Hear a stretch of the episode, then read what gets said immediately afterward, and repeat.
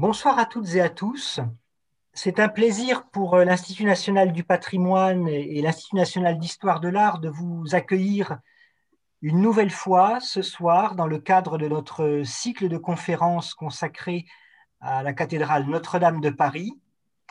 Cette deuxième partie de notre cycle de conférences est plus particulièrement consacrée euh, à la vie du monument depuis la catastrophe du 15 avril 2019 nous avons euh, eu plusieurs séances consacrées, certaines aux défis que posait de manière globale la restauration de l'édifice, d'autres plus centrées sur des problématiques spécifiques telles que euh, la question de l'orgue ou euh, la reconstruction de la charpente.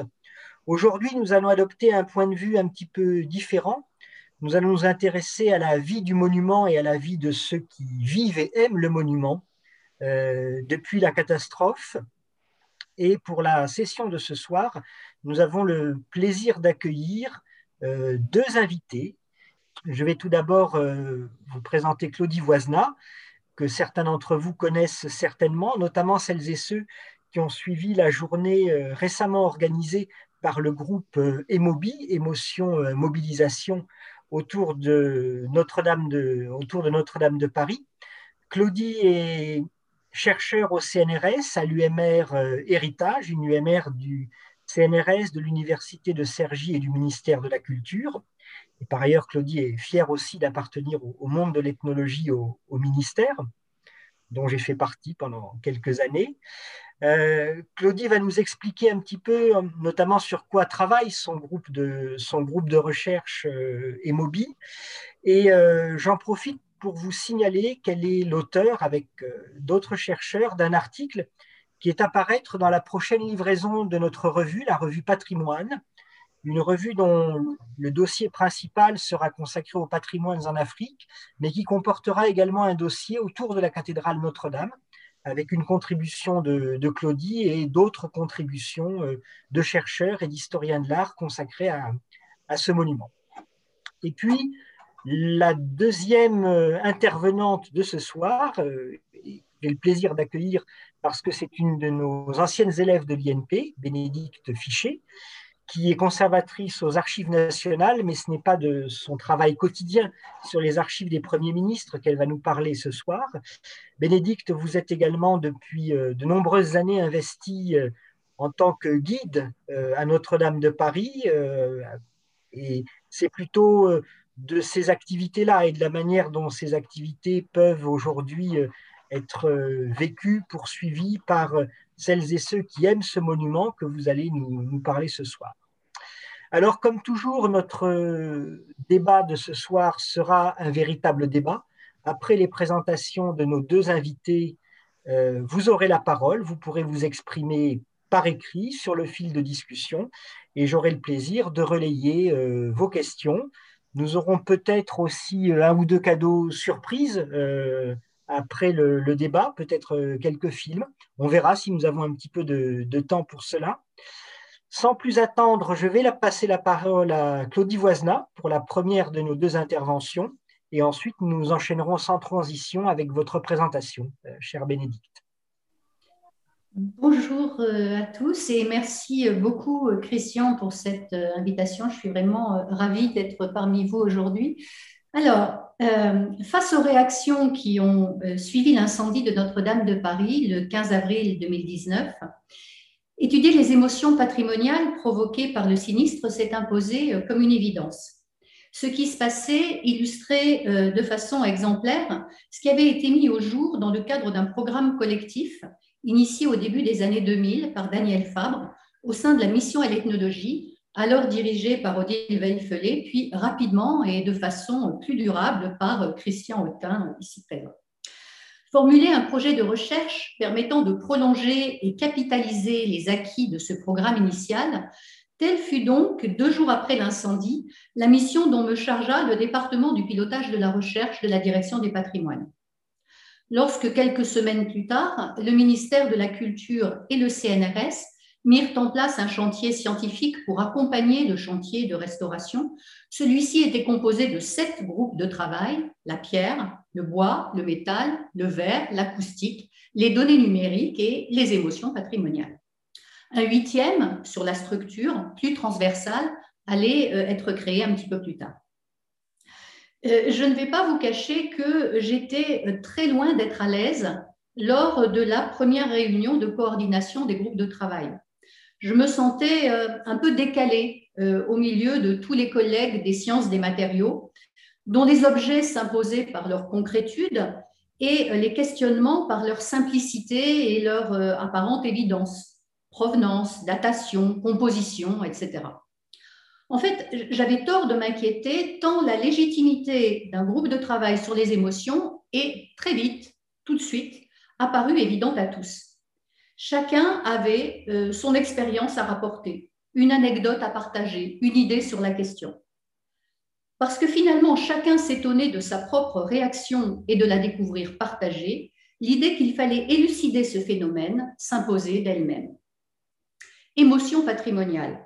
L'expression avait une force d'évidence dont je prenais alors toute la mesure et dont je commençais aussi rapidement à comprendre les effets pervers et les malentendus qu'elle était susceptible de provoquer.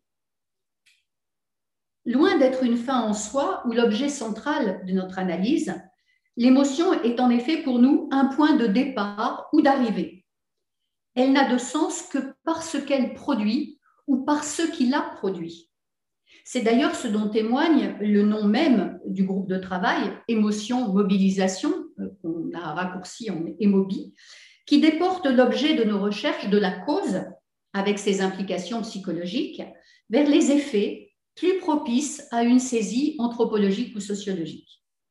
Pourtant, à chaque rencontre scientifique ou à chaque entretien avec la presse, c'est la même curiosité qui se fait jour.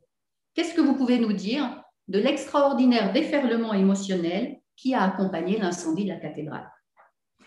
La conférence d'aujourd'hui me donne donc l'occasion de prendre à bras le corps une réflexion sur ce que recouvre la notion d'émotion patrimoniale et d'expliquer en quoi consiste au juste le travail que nous avons entrepris et à quelles questions nous serons ou devrions être capables de répondre lorsque le chantier se refermera.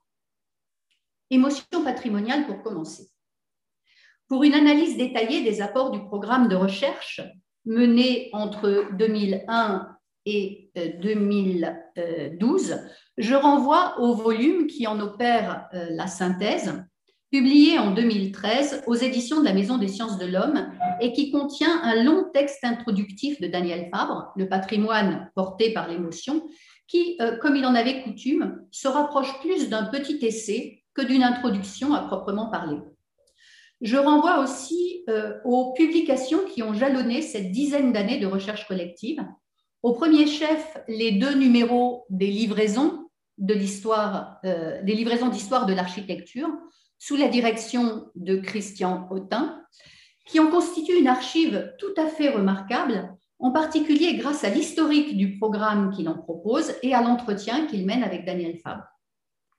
Enfin, trois monographies des carnets du laïc, consacré à l'incendie du château de Lunéville sous la direction de Noël Barbe et Jean-Louis Tornator, à la mobilisation contre la construction du barrage de la Borie par Françoise Claverol, et enfin à la destruction des arbres du château de Versailles lors de la tempête de 1999 par Véronique Dacier.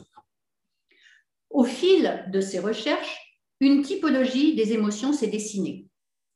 Dispute des grandes polémiques patrimoniales, déploration de la perte, caractéristique des catastrophes, sédition d'une militance populaire pour la sauvegarde de tel ou tel bien culturel de proximité, appelant pétition et mobilisation, mais aussi attachement ordinaire de nos vies minuscules pour un patrimoine qui les enracine dans l'épaisseur de l'histoire.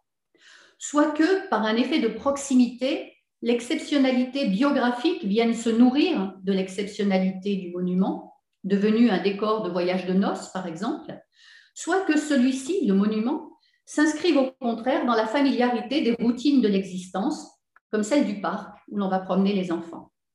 Attachement ancré, quoi qu'il en soit, dans une dimension profondément biographique. Une typologie, certes, qui s'était dégagée, mais dont l'intérêt était immédiatement relativisé par le constat que les émotions conjuguent toujours plusieurs, sinon l'ensemble de ces registres, qui viennent se renforcer mutuellement. Ces émotions se révélaient aussi consubstantielles à la volonté de sauvegarder et transmettre les traces du passé. En d'autres termes, il y a bien quelque chose de spécifique aux émotions liées au patrimoine. L'émotion ne surgit pas par hasard. Elle accompagne dès le départ le processus d'attribution de la valeur patrimoniale, y compris dans ses décisions les plus rationnellement fondées. Et le phénomène n'est pas nouveau. Il suffit de lire les notes de voyage de Prosper Mérimée, inspecteur des monuments historiques dans les années 1830, pour s'en convaincre.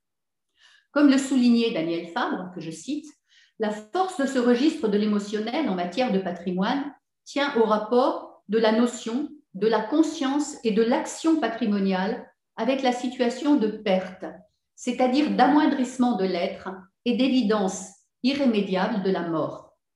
C'est là une caractéristique particulièrement importante en autant de conscience aiguë d'une rupture épocale, marquée par l'irruption soudaine de l'Anthropocène dans nos représentations du temps et par le décompte des pertes irrémédiables qui affectent les ressources naturelles et culturelles de notre monde. On y découvrait aussi la dimension paradoxale des émotions. Puissante anesthésique des consciences, si l'on en croit Jean-Paul Sartre, qui observait que la conscience qui s'émeut ressemble assez à la conscience qui s'endort, mais en même temps puissant moteur d'engagement et formidable embrayeur de mobilisation, selon le sens étymologique et maintenant vieilli du mot, où l'émotion, c'est avant tout ce qui met en mouvement. L'émotion parce qu'elle appelle le partage, soude et entraîne. Mais il faut ici noter le dualisme plus ou moins tacite de toutes les recherches sur les émotions, y compris celles sur les émotions patrimoniales d'ailleurs qui ont tendance à opposer l'émotion et la raison, le déferlement au contrôle, l'adhésion à l'analyse. Les recherches sur Notre-Dame devraient d'ailleurs contribuer à une remise à plat de ce dualisme implicite ancré au cœur de la pensée occidentale en analysant l'émotion au cœur même de la raison patrimoniale. Quoi qu'il en soit, qu'il s'agisse des demandes de restitution de biens culturels spoliés au moment des occupations coloniales, de reconnaissance de mémoires occultées comme celle de l'esclavage revendiquée par les communautés afrodescendantes, de destruction volontaire de patrimoine comme instrument d'une guerre culturelle, les émotions patrimoniales sont plus présentes que jamais. D'où, comme le soulignait déjà Daniel Fabre en 2011, la puissance du thème et l'urgence d'en continuer l'exploration, en particulier sur tous ces thèmes que je viens de citer et qui, moins visibles au tournant du millénaire, n'ont pas été étudiés à l'époque. Alors, dans ce contexte, qu'est-ce que le cas de Notre-Dame peut apporter de plus? Pour faire simple et court, je dirais l'ampleur, la durée, la profondeur. L'ampleur par la masse énorme de témoignages sur l'émotion ressentie et l'introspection à laquelle chacun s'est spontanément livré pour l'analyser. La durée, car il était entendu dès le départ, dès le début du chantier scientifique, que l'observation des émotions déployées autour de l'incendie de la cathédrale ne concernerait pas que le temps de la catastrophe, mais qu'il ouvrait un chantier anthropologique parallèle en durée, sinon en dimension, à celui de l'édifice. La profondeur, enfin, car ce compagnonnage avec le chantier de restauration donne accès comme en direct aux coulisses de la fabrique du patrimoine, permettant ainsi d'interroger au plus près des gestes et des discours des aspects souvent difficiles à saisir par leur évanescence, comme par exemple la production de l'authenticité ou de l'exceptionnalité du monument. De fait, l'émotion patrimoniale, comme je l'ai dit, est loin d'être centrale dans nos préoccupations. D'abord parce que presque tout a sans doute été dit à son propos.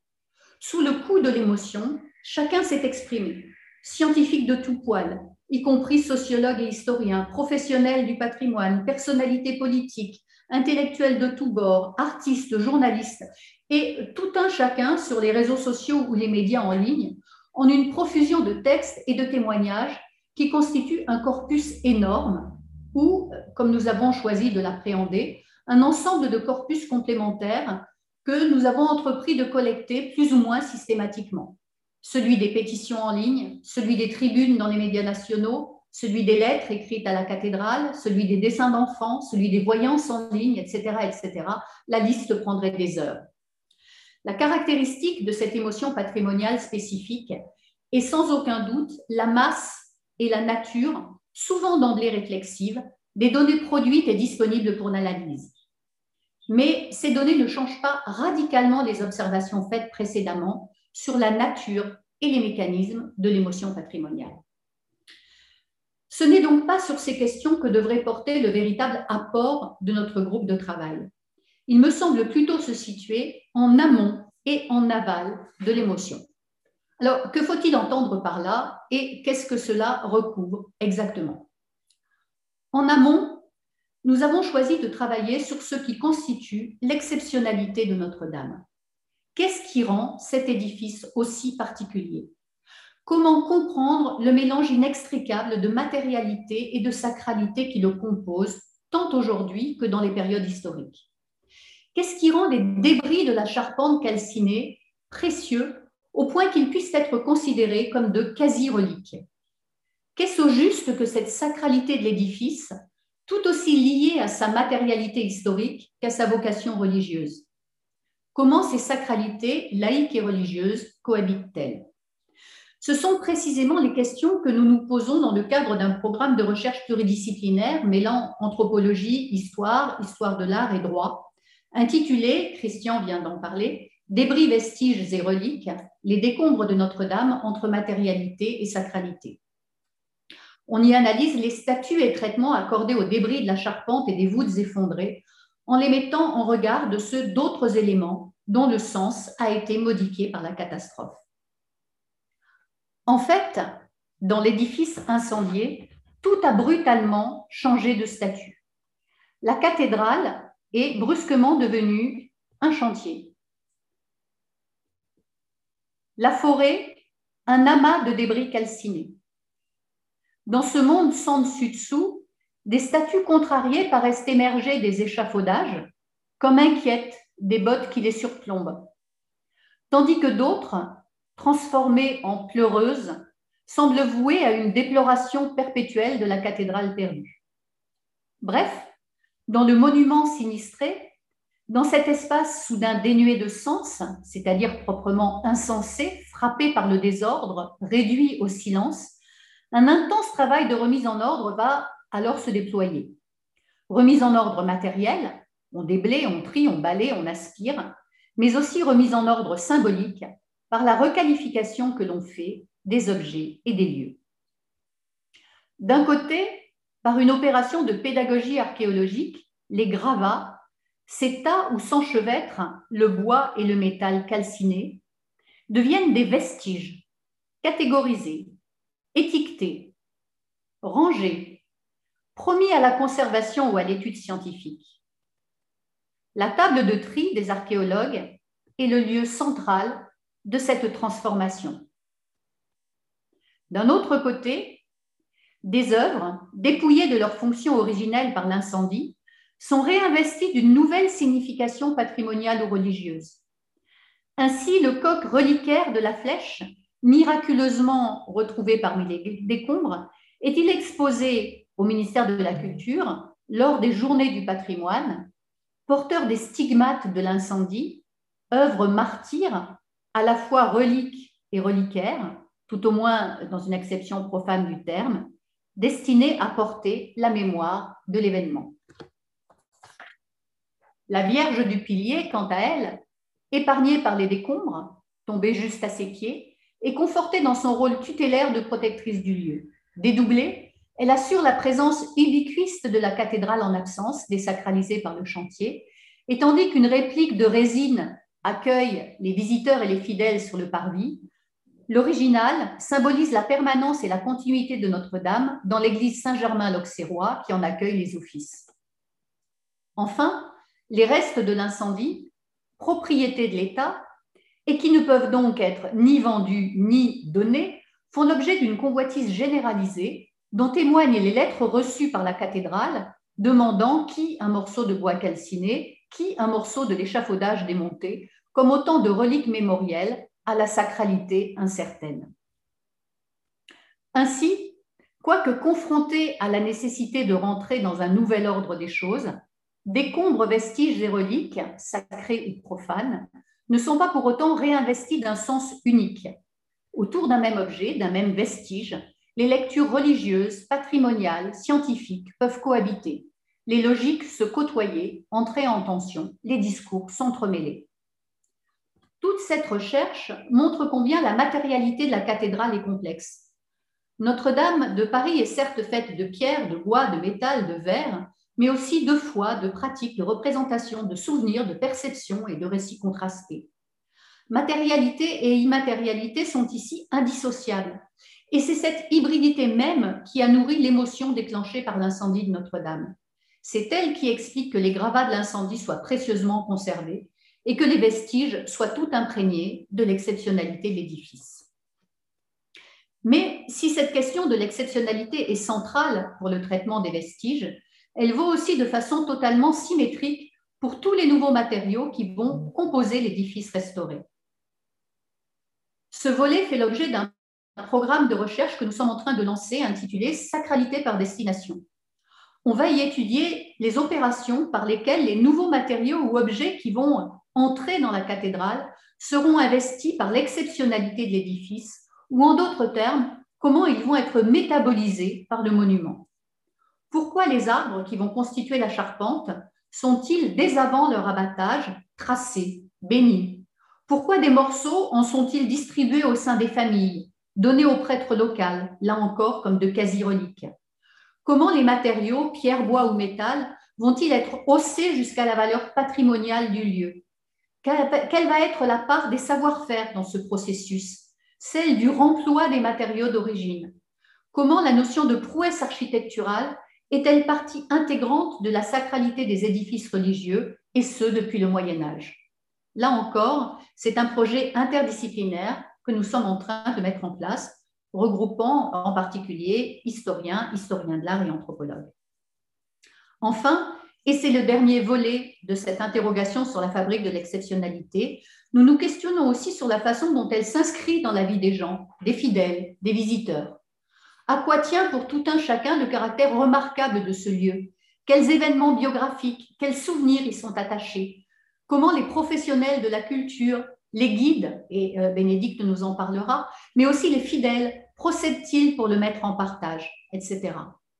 Cette dimension fait l'objet d'un autre axe de la recherche intitulé Médiation, réception et appropriation, dirigé par Sylvie Sagne, et dont les analyses s'adossent au résultat d'un vaste questionnaire Venir à Notre-Dame, expérience et perception, et à des enquêtes ethnographiques qui viennent le compléter.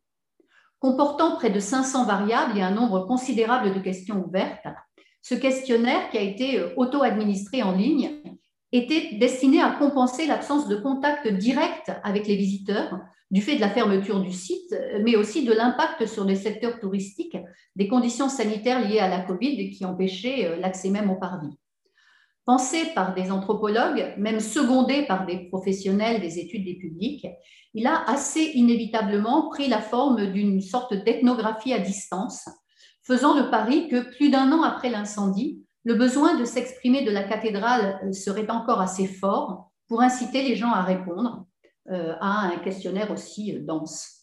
Et cela a effectivement été le cas. Nous avons reçu plus de 2500 réponses, souvent très fournies, produisant un ensemble de données que nous commençons tout juste à exploiter. Voici donc pour ce qui concerne l'amont de l'émotion. En aval, nous travaillons sur ce que ces émotions ont produit. C'est la partie mobilisation proprement dite. Mobilisation du chantier lui-même, des professionnels du patrimoine, des scientifiques que nous analysons dans le cadre d'une ethnologie euh, coopérative, c'est-à-dire avec la participation des intéressés, mais aussi visuel, c'est-à-dire caméra euh, à l'épaule. Le chantier tout entier est en effet comme porté par l'émotion, chacun ayant conscience de travailler dans un lieu d'exception et d'y vivre un moment d'exception. De l'archéologue qui dessine le chantier et ses souvenirs, au cordiste qui relève et donne sens aux marques et aux graffitis qu'il rencontre au cours de son travail et qu'il finit par chercher, chacun à sa façon en conserve des traces. Portrait d'individus ou portrait de collectifs formés dans l'accomplissement des tâches, c'est une mémoire en images de ces mobilisations que nous collectons avec la présence sur le terrain de Jean-Christophe Montferrand qui réalise cette ethnographie visuelle et coopérative dont je parlais et qui vient alimenter notre réflexion collective.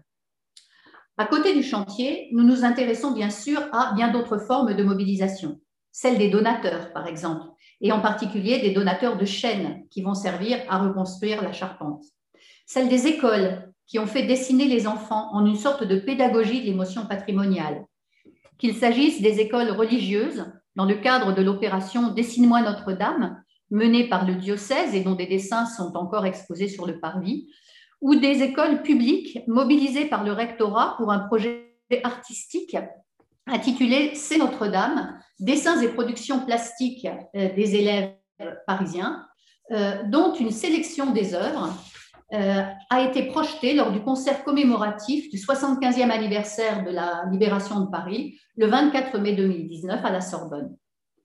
Mobilisation aussi des artistes qui ont photographié, peint, dessiné, et mobilisation encore des Gilets jaunes qui brandissaient des, pancartes Notre-Dame, c'est pas nous, mais construisaient sur les ronds-points des Notre-Dame de palettes en affirmant Ils détruisent, nous bâtissons. Un sujet qui fait l'objet d'une thèse et qui vient tout juste de débuter.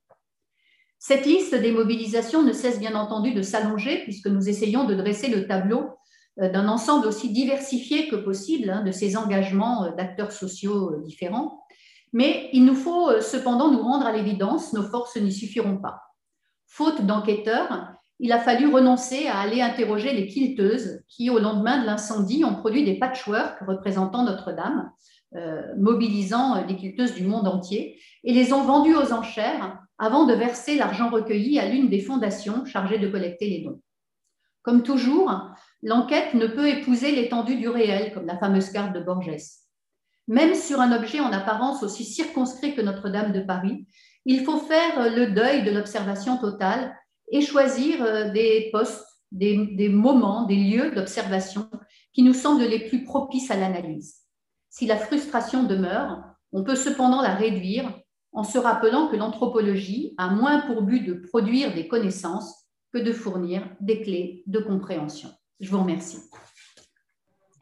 Merci beaucoup, chère Claudie, pour ta présentation. Et je propose maintenant que nous écoutions Bénédicte Fichet. Donc, euh, la parole est à vous, Bénédicte, pour cette, euh, cette deuxième présentation. Euh, je remercie l'Institut national d'histoire de l'art et l'Institut national du patrimoine pour cette invitation. comme vous l'indiquiez, Christian, au tout début, euh, je n'interviens pas euh, dans le cadre de mes fonctions professionnelles, mais plus dans le cadre d'une activité de bénévolat qui m'a occupée, je dirais, depuis 2007. En effet, bah, quand j'étais étudiante euh, en histoire, passionnée par les vieilles pierres, j'ai rejoint l'équipe des guides bénévoles de la cathédrale Notre-Dame de Paris au sein de l'association CASA, Communauté d'accueil dans les sites artistiques, qui est une association reconnue d'utilité publique qui, depuis 50 ans, propose un accueil et des visites à la demande en une dizaine de langues, que ce soit à Notre-Dame de Paris ou également d'autres endroits. Euh, ceci en prenant en compte euh, l'histoire, euh, l'histoire de l'art et la spiritualité, tout en étant bien entendu respectueux des croyances de chacun. Donc l'étudiante que j'étais alors était absolument euh, ravie de pouvoir entrer en contact avec euh, un monument aussi incroyable que Notre-Dame de Paris. Et année après année, eh j'ai continué cette activité et euh, 15 jours avant l'incendie, on m'avait proposé de reprendre l'animation du groupe à partir de 2020. Euh, j'avais dit oui, c'était euh, évidemment sans me douter de la suite des événements et de ce que cela représenterait de changement euh, pour les, passionnés de, bénévoles, les passionnés de Notre-Dame que l'on retrouve au sein de l'équipe des bénévoles. ce thème de l'émotion patrimoniale qui nous occupe ce soir m'a d'emblée parlé et assez paradoxalement, c'est une évidence et en même temps, c'est pas forcément si simple de trouver des mots justes pour euh, l'évoquer. Aussi, je vous propose, puisque euh, l'émotion patrimoniale après l'incendie est devenue quelque chose de beaucoup plus évident, de repartir avant l'incendie, à un moment où euh, il n'était peut-être pas si évident de s'arrêter sur ce que l'on éprouve dans un bâtiment, ou du moins de le dire, et de partager, je dirais, euh, l'expérience que j'ai pu en avoir, euh, d'une part en revenant sur Notre-Dame dans l'imaginaire collectif, pourquoi venir à Notre-Dame, la question également de la place de l'émotion dans un lieu hyper fréquenté, parce que c'est bien ce terme qui caractérise Notre-Dame, et également prendre quelques exemples pour montrer combien l'émotion est aussi la conjonction d'un instant vécu et d'un lieu. Je repartageais euh, une image euh, prise quelques semaines après l'incendie qui illustre effectivement euh, ben, cet état de, sidération quand tout le monde a découvert cette cathédrale aux voûtes percées et effectivement une émotion qui était à ce moment-là palpable. Auparavant, je voulais également revenir sur cette expression parce qu'est Notre-Dame que vous avez pu voir euh, à Paris euh, peu après l'incendie, et euh, comme le montre l'image, qui était un ensemble de témoignages individuels transmis. Parce que c'est Notre-Dame, je trouvais que c'était une formule très juste, parce que c'est souvent ce qui revenait dans la bouche des visiteurs lorsqu'on leur demandait pourquoi ils venaient. il y avait souvent ce côté parce que comme si c'était une évidence ou comme s'il n'y avait pas une justification unique ou une justification précise à proposer. Et hum, on a bien d'autres variants de parce que c'est Notre-Dame, mais en tout cas, c'était assez emblématique de ce que beaucoup pouvaient euh, partager lorsqu'on leur demandait euh, ce qu'ils venaient chercher dans la cathédrale. Pourquoi venir à Notre-Dame? Je me suis replongée dans l'ouvrage de Pierre-Marie Ozas, publié en 1950, Les grandes heures de Notre-Dame de Paris, et je voyais qu'il s'était euh, intéressé en particulier euh, dans son introduction à euh, la perception de l'édifice au fil du temps. et je reprends la formule qu'il emploie, comment ne pas aimer Notre-Dame? Il souligne combien elle a été l'objet de louanges depuis l'origine. Donc dans cet ouvrage que, si cela vous intéresse, je vous conseille de, lire, on retrouve un certain nombre de références, non pas exclusivement littéraires, mais y compris dans les descriptions anciennes de Notre-Dame, qui pour beaucoup sont disponibles par Gallica ou ont été numérisées et mises en ligne, euh, où on voit vraiment qu'on a ce souci de mettre en valeur à la fois le beau, mais également le caractère unique euh, du lieu. On, a donc aussi cette dimension qu'on retrouve dans la littérature. Euh, je signale au passage que plusieurs anthologies ont été publiées depuis l'incendie.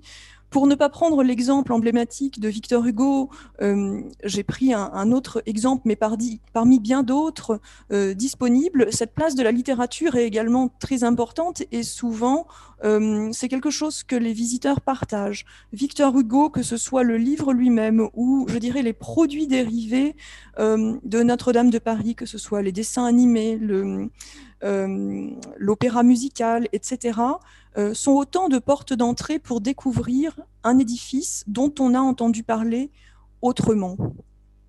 Au-delà même de Notre-Dame de Paris en particulier, on pourrait également euh, rappeler que les cathédrales, de manière plus large, ont bénéficié d'un euh, fort intérêt au 19e et c'était l'objet d'une exposition en 2014 au musée des beaux-arts de Rouen euh, cathédrale, un mythe moderne depuis la Révolution française jusqu'au début de la Première Guerre mondiale, qui montrait justement combien euh, ce thème était euh, un puissant vecteur pour nourrir l'imaginaire collectif et l'imaginaire des artistes.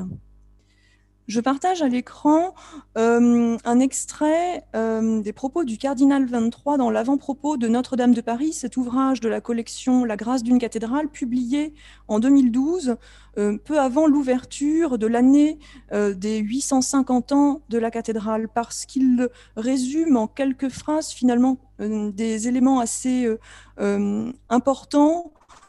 elle n'est pas seulement euh, le lieu, euh, le siège de l'archevêque de Paris, elle est un des symboles de la France et même, comme le souligne l'historien Michelet, un livre d'histoire de France.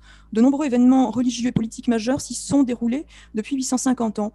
Là encore, c'est quelque chose qui revient très souvent dans la bouche des visiteurs, euh, un lieu qui rassemble, donc chacun a son événement historique un peu en tête, mais euh, en tout cas, c'est souvent par ce biais-là aussi qu'on place Notre-Dame de Paris, euh, je dirais, dans une position particulière. Quant au public euh, étranger qui ne suivra pas forcément avec le même détail chaque fait historique, il y a bien cette dimension de livre d'histoire de France qui revient. Point d'histoire de France à voir au même titre que Versailles, au même titre que le Louvre.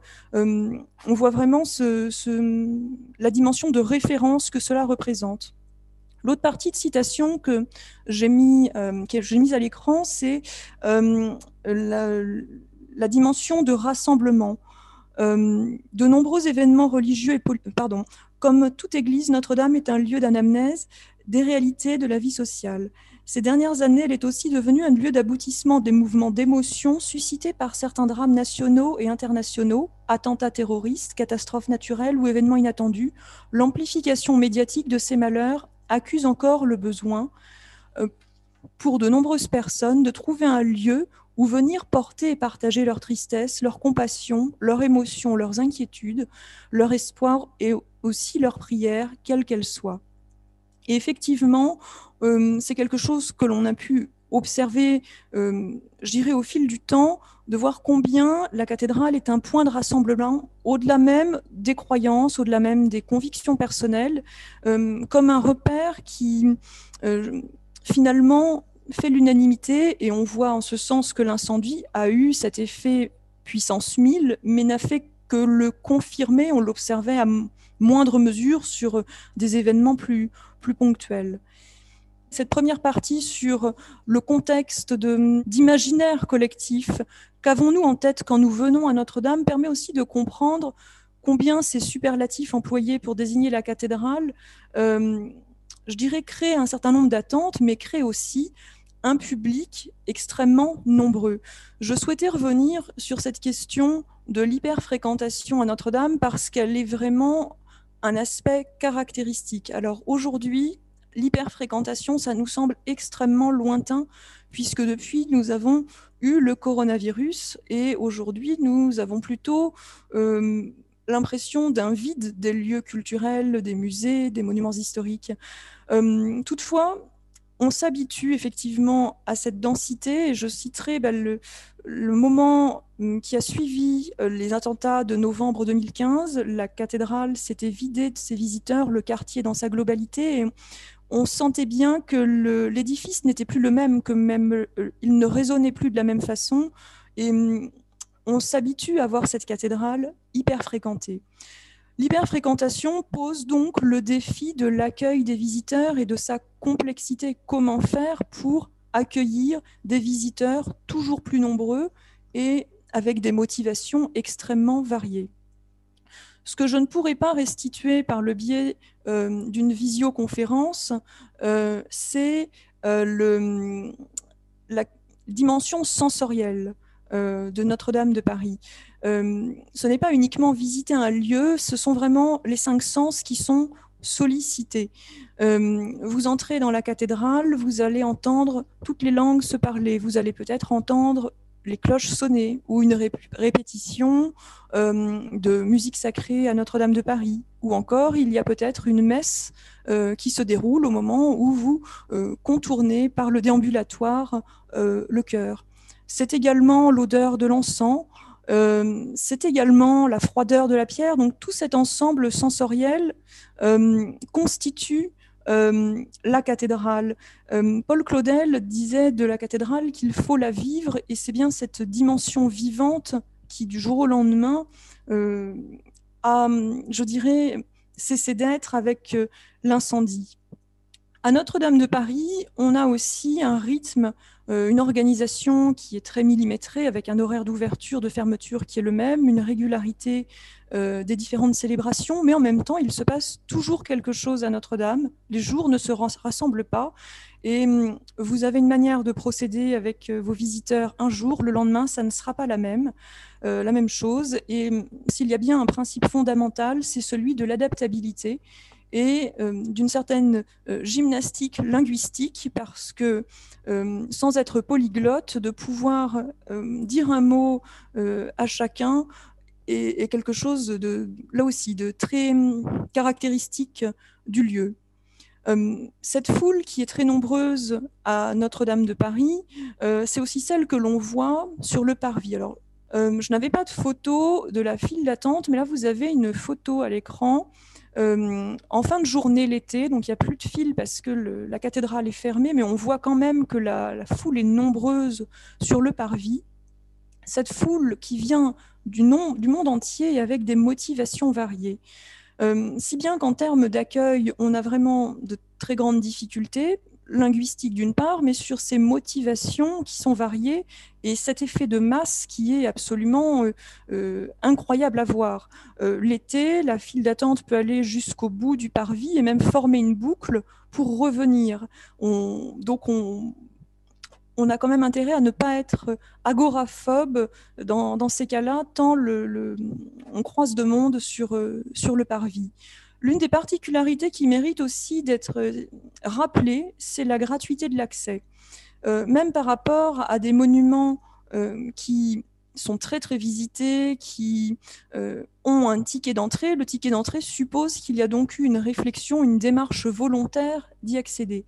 Notre-Dame de Paris, on a eu un renforcement de l'accès depuis les attentats ces dernières années, mais on a une gratuité, euh, ce qui fait que lorsque l'on demande aux gens pourquoi ils sont là, vous aurez tout autant quelqu'un qui vient du monde, du bout du monde, et qui a vraiment fait la démarche d'être là, que quelqu'un qui attend peut-être un proche qui est malade à l'hôtel Dieu, quelqu'un qui avait du temps et s'est rendu compte que bah, avait envie d'entrer dans l'édifice. Donc cette hétérogénéité est extrêmement euh, frappante.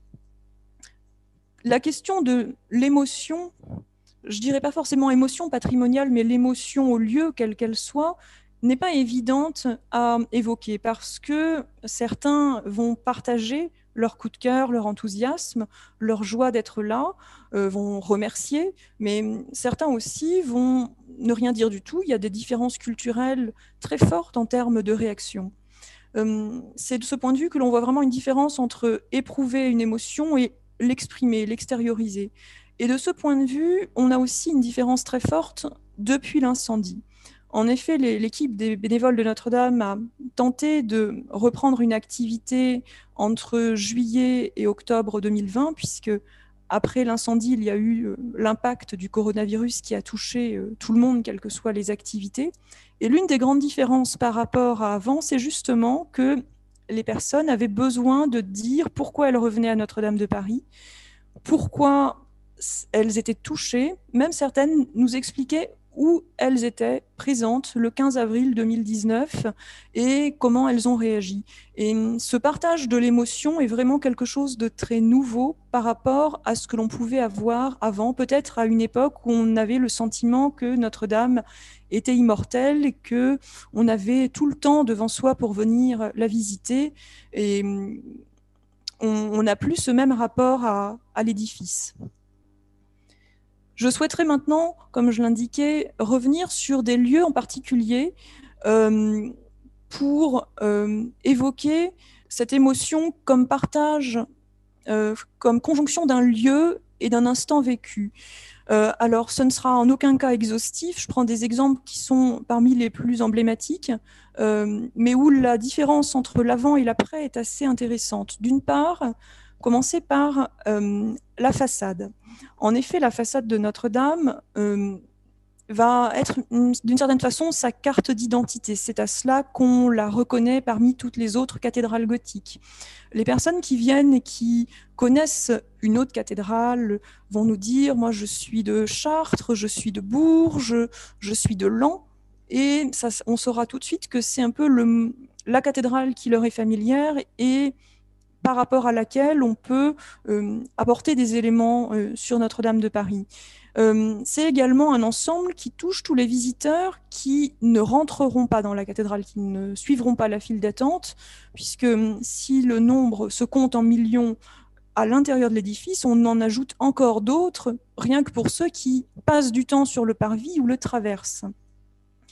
Euh, à l'intérieur même de la cathédrale, on avait d'ailleurs des panneaux explicatifs et comparatifs sur euh, cette façade, le temps que l'on peut déjà consacrer à la présentation de la symbolique, euh, des différents portails qui apportent déjà beaucoup d'informations sur, sur le lieu. après l'incendie, je partage deux, photos. Une photo prise en décembre au moment où on a de nouveau éclairé cette façade. Ce qui était un petit peu comme un phare dans, la tempête. On avait cette cathédrale qui n'avait des cloches qui ne sonnaient plus, qui n'étaient plus éclairées. Et de nouveau, cet éclairage apporté euh, à la cathédrale euh, changeait, je dirais, la perception du lieu. Euh, une autre photo plus récente du parvis tel qu'il est aujourd'hui, c'est-à-dire que euh, quand les visiteurs viennent, il y a ce sentiment d'être rassuré, de voir que euh, beaucoup de choses ont été endommagées, fortement abîmées, mais que la dimension globale de la façade demeure. Et comme vous le voyez sur ma photo de droite, sur les panneaux présentés sur la palissade, on a des agrandissements des trois portails, ce qui permet, à défaut du portail réel, au moins d'apporter des informations. Autre exemple qui est emblématique et dont euh, Claudie disait euh, quelques mots euh, précédemment, c'est la place de la Vierge à l'enfant, dite Notre-Dame de Paris. depuis très longtemps, elle occupe une place emblématique au sein de la cathédrale. Donc c'est une euh, statue de près de 2 mètres de haut du XIVe siècle qui n'était pas à l'origine à Notre-Dame de Paris. Elle était euh, manifestement euh, des connaissances dont on dispose aujourd'hui à la chapelle Saint-Aignan, non loin de Notre-Dame, et c'est au XIXe siècle qu'elle rejoint l'édifice, d'abord au niveau du portail de la Vierge, puis Viollet-le-Duc, la place au niveau de la croisée du transept, non loin de la sacristie. Euh, elle a une beauté particulière, un très grand raffinement dans, la sculpture.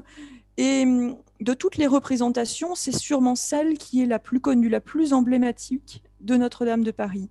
Euh, cette euh, représentation, on l'a vue peu après l'incendie, des blocs de pierre à droite, à gauche, mais celle-ci euh, sort intacte euh, de, l'incendie et sera déplacée à Saint-Germain-l'Auxerrois, où est le culte de la cathédrale pendant toute la durée du chantier. toutefois, comme donc là c'est une photo où on voit la statue quelques semaines après l'incendie, donc elle est encore à la cathédrale, mais elle n'est pas encore déplacée, mais on, voit vraiment qu'elle est dans un excellent état. Et sur euh, la diapositive suivante, vous avez à la fois euh, l'original qui est à Saint-Germain-l'Auxerrois et la copie qui est sur le parvis euh, depuis le mois de juin 2020 où on peut observer que les personnes se rendent régulièrement, déposent un bouquet de fleurs, et on a un rapport très intéressant entre l'original et la copie qui s'établit. Alors, on n'est pas dans le cas de figure de l'ange au sourire à Reims, détruit en 1914, où la copie euh, finalement se substitue presque à l'original, et en tout cas, la copie au Musée des Monuments français permet de refaire euh, une nouvelle euh, statue. Ici, l'original est, bien conservé, mais cette relation originale-copie est, très intéressante, surtout dans la mesure où on place sur le parvis un élément qui est à l'intérieur, donc dans un espace qui n'est pas accessible pour le temps euh, du chantier. Autre élément dont je souhaitais parler dans la place qu'il occupait pour les visites, c'est celui de la flèche. En effet, la flèche, euh, paradoxalement, c'est la disparition qui a vraiment créé la présence dans les esprits. C'est vraiment comme cela que je le formule, parce qu'auparavant, pendant les visites, on avait surtout des questions plutôt de spécialistes, de passionnés, de Viollet-le-Duc, de la Charpente, mais ce n'était pas le sujet de prédilection. Euh, il fallait vraiment déjà avoir un, centre d'intérêt particulier pour cela, pour euh, se renseigner. Euh, et là, je partage quelques photos qui sont depuis la flèche, où on a une vue de Paris, une vue sur les tours, une vue sur les statues des apôtres, mais c'était vraiment pas des sujets qui étaient demandés. Paradoxalement, euh, on a quelques jours avant l'incendie une couverture médiatique assez importante pour la dépose des statues euh, des apôtres, mais c'est surtout au moment où la flèche euh, disparaît que cet intérêt prend une ampleur tout à fait insoupçonnée. Et quelques jours plus tard, on a ben, l'échafaudage de la flèche qui demeure sans ce pourquoi il est installé. Et depuis lors, on voit vraiment qu'il y a un intérêt très fort pour comprendre comment était faite cette flèche, euh, on a vu aussi les différents débats pour savoir comment il fallait euh, la reconstruire, si c'était à l'identique, s'il fallait ouvrir un concours pour proposer de nouvelles flèches. Donc un sujet qui était finalement assez discret, qui a pris une ampleur euh, tout à fait conséquente. Pour conclure et revenir sur peut-être quelques dimensions caractéristiques depuis l'incendie, euh, il y a cette place de l'émotion que l'on partage. J'y ai fait allusion précédemment. Je dirais aussi qu'il y a l'importance de la médiation, quels que, que soient, je dirais, ces moyens de médiation. Auparavant, on avait l'embarras du choix des moyens de médiation. Moi, je vous partage le témoignage qui est le mien, mais il y en aurait bien d'autres, de la même façon qu'un visiteur pouvait avoir un audio guide, euh, avoir euh, un guide papier, je dirais, tous les moyens étaient possibles pour se documenter sur Notre-Dame, de la même façon qu'à l'intérieur de l'édifice, on avait l'embarras du choix des œuvres à observer, euh, du temps à passer. Et désormais, le travail de médiation est extrêmement important parce qu'on a un édifice qui est euh, beaucoup moins immédiatement lisible. Et on a ce besoin de comprendre qu'est-ce qui a disparu, qu'est-ce que l'on fait à tel ou tel endroit. Euh, et de ce point de vue, on a vraiment, je dirais, des, attentes qui ne sont plus tout à fait les mêmes. Ce qui est également à prendre en compte, c'est peut-être la dimension du quartier cathédral.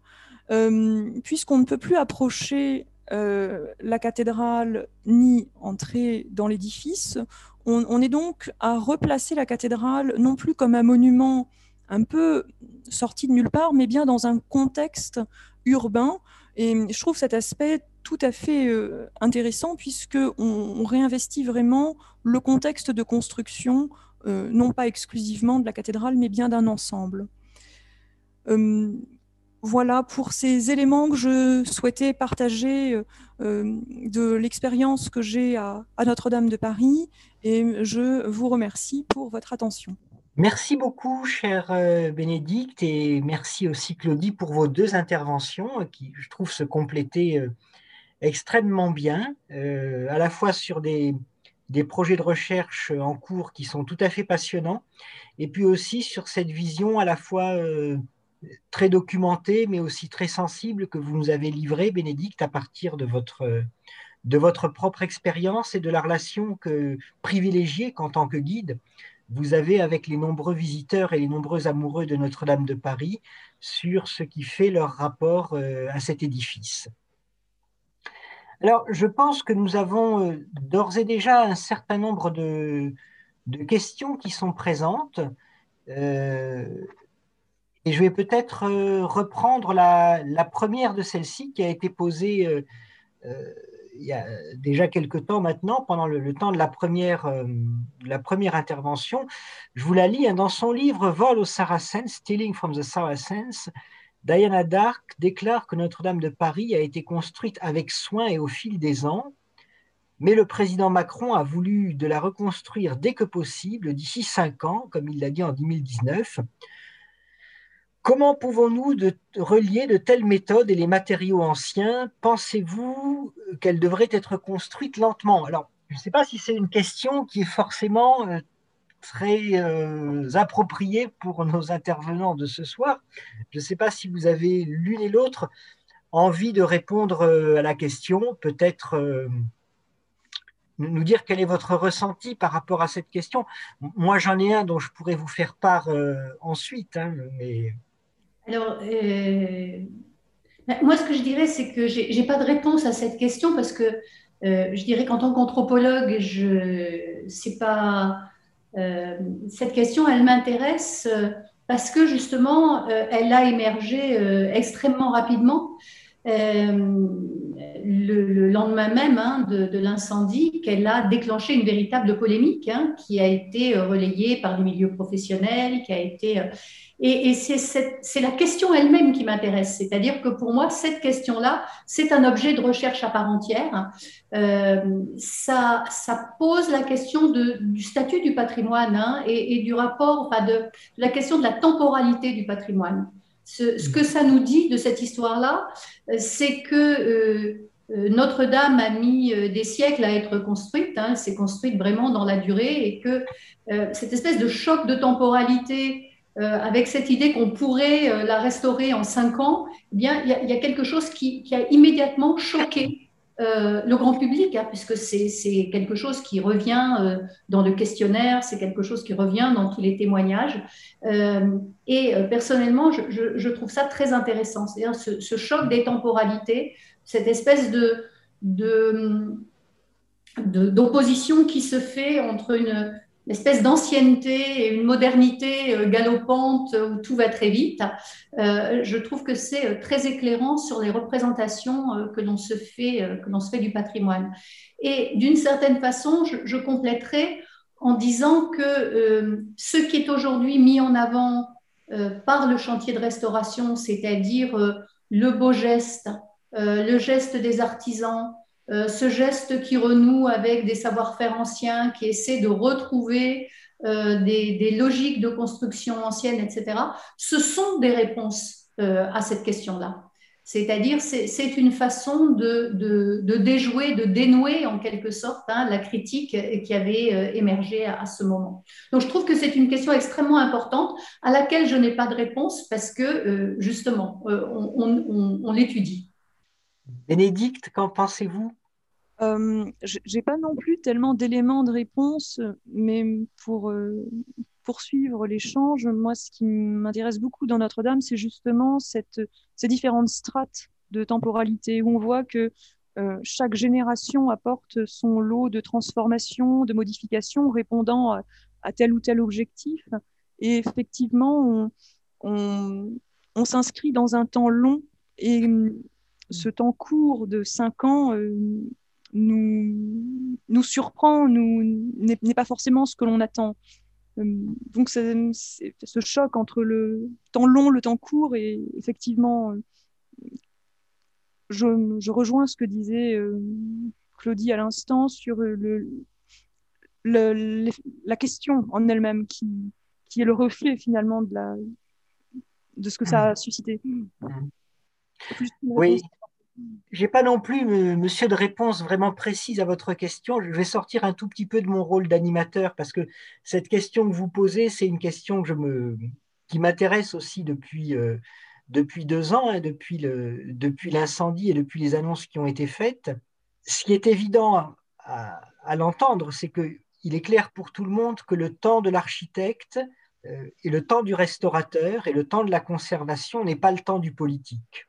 Euh, que le temps du politique obéit à son calendrier propre, que le calendrier propre, en l'occurrence, on sait qu'il est indexé sur d'autres impératifs, euh, des impératifs électoraux, des impératifs événementiels qui sont sans commune mesure avec euh, la prise en compte des processus normaux, disons, de reconstitution, de reconstruction ou de restauration.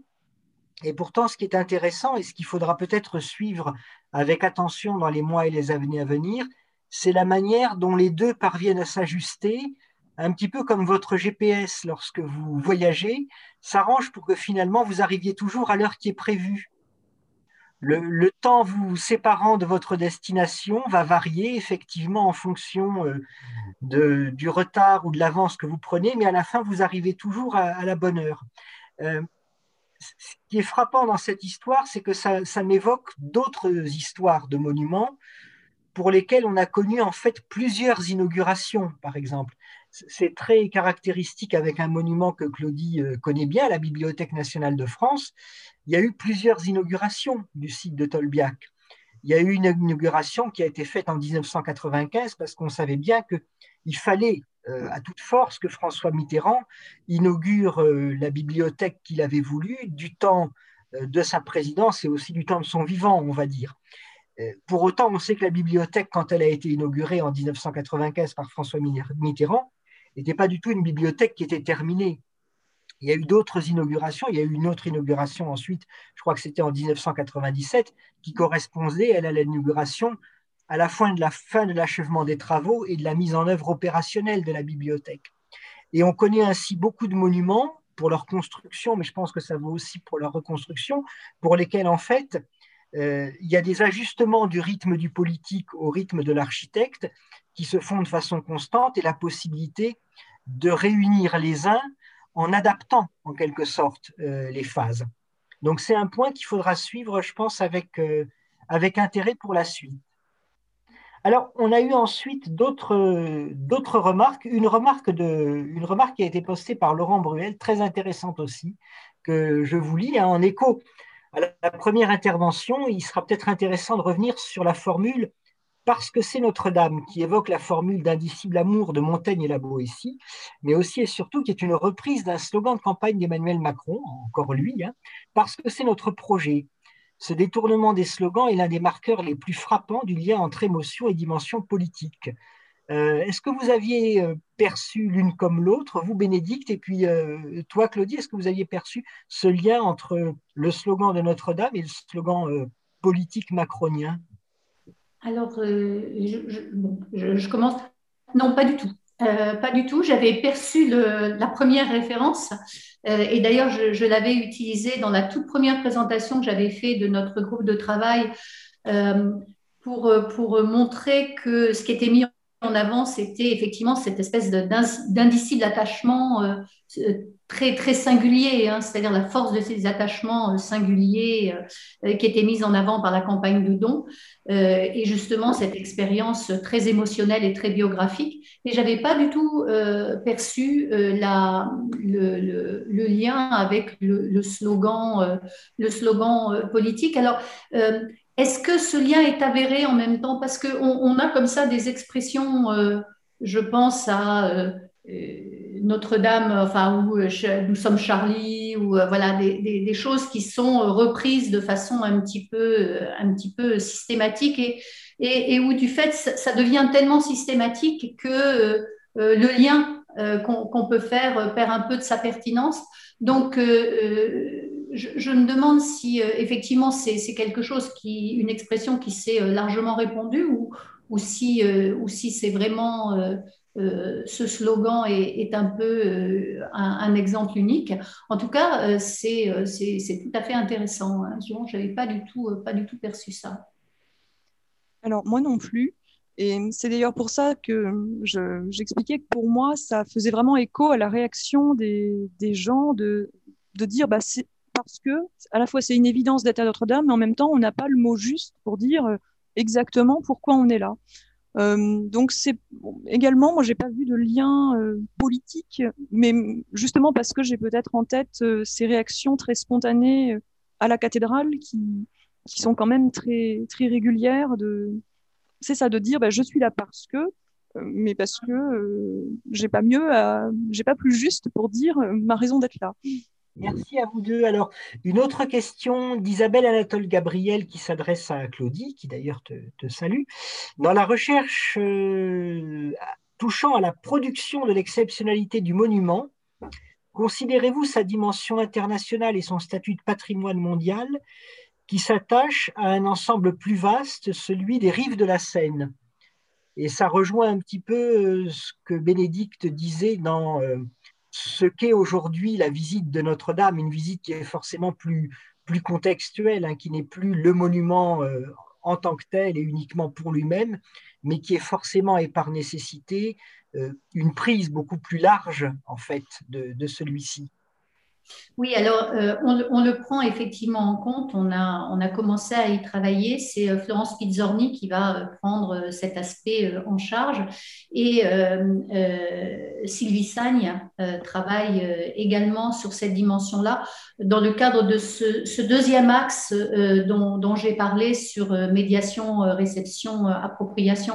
Alors c'est vrai que j'en ai moins parlé parce que euh, c'est pas moi qui, m'occupe de cet axe-là. Donc, j'ai plus insisté sur euh, la dimension euh, matérialité, sacralité dont, je suis plus proche. mais effectivement, cette dimension patrimoine mondial nous semble extrêmement importante, surtout parce que l'incendie a permis de, la mettre en évidence d'une façon extrêmement forte. C'est-à-dire que euh, ce, qui, ce, qui, frappe dans les témoignages qu'on a euh, obtenus, c'est à quel point les gens euh, ont été surpris de voir que leur émotion était partagée. C'est-à-dire que chacun pense que, bah, je ne sais pas moi, les, les, fidèles vont penser que c'est normal qu'ils soient émus parce qu'ils sont catholiques et que et ils sont tous surpris de se rendre compte que ben, même des, des, personnes qui ne sont pas croyantes vont ressentir euh, une émotion tout aussi intense que la leur. Euh, et, cette découverte de l'émotion de l'autre a été, euh, je crois, un, un, élément extrêmement important. Et la découverte de l'émotion internationale qui est apparue a donné d'un seul coup une existence à la notion de patrimoine mondial. C'est-à-dire que jusqu'à présent, je, je, crois que la notion de patrimoine mondial, s'agissant de Notre-Dame, Peut-être justement parce qu'elle n'était pas inscrite au patrimoine mondial euh, en tant qu'élément particulier, mais dans le cadre d'un ensemble plus vaste hein, euh, dont parle, dont parle Isabelle. Euh, euh, voilà, c'était pas quelque chose qui était euh, extrêmement prégnant. Or, à la suite de l'incendie et de cette émotion internationale qui, qui s'est exprimée, c'est devenu pour tout un chacun quelque chose d'extrêmement d'extrêmement fort. Et d'ailleurs, c'est assez amusant, c'est que d'un seul coup, Notre-Dame s'est mis à prendre toute la lumière de cette inscription qui, en fait, porte sur l'ensemble des rives de la Seine donc effectivement, c'est un point sur lequel on travaille et, à laquelle d'ailleurs euh, on, pourra, on pourra travailler ensemble, hein, euh, puisque je sais que ce sont des sujets qui, intéressent euh, fortement notre collègue. tout à fait. D'ailleurs, elle, elle, abonde dans sa réponse. Elle dit qu'elle est tout à fait d'accord. Bénédicte, est-ce que vous souhaitez vous aussi réagir à cette, à cette remarque? Par rapport à la dimension internationale, euh, je dirais qu'elle existait, mais sans qu'on ait forcément, qu'on la, sans qu'on en ait conscience. dans le fond, quand on demande à ses amis à Paris s'ils vont visiter Notre-Dame avant l'incendie, c'était oui, bon, un jour peut-être, mais on sentait que c'était pas forcément une priorité et on, je dirais, on croisait quand même toutes les nationalités, mais c'est un peu comme si on ne s'en rendait pas compte. Euh, et effectivement, le fait qu'il y ait cette réaction euh, planétaire, ça a vraiment servi de révélateur à quelque chose qui, existait déjà. c'est plus comme ça que je, le percevrais. Écoutez, euh, je voudrais vous remercier encore une fois très vivement, Bénédicte Fichet et Claudie Voisenat, pour votre participation à notre conférence de ce soir je ne vais pas dire qu'elle a clôturé en beauté ce cycle que nous avons commencé il y a maintenant pratiquement 18 mois et euh, dont Charles Persona avait d'ailleurs eu l'initiative peu de temps après son arrivée à l'INP. Il est arrivé à l'INP en tant que directeur le 15 avril 2019. Ça ne, ça ne s'invente pas. Euh, je voudrais remercier toutes celles et ceux qui ont concouru à la préparation de, de cette séance et aussi qui, à travers leur travail à l'INP ou à l'INHA, contribuent à rendre ce cycle populaire, suivi de manière, euh, de manière constante. Et je remercie tout particulièrement Émilie Maume et Laurent Bruel, mes collègues euh, à la direction des études et aux manifestations scientifiques et culturelles pour la préparation de la séance de ce soir. Je vous souhaite une très bonne soirée. Merci encore à nos intervenantes. Merci à Laurent pour euh, l'animation de cette, euh, de cette séance. Et je vous dis à très bientôt. Passez toutes et tous une très bonne soirée.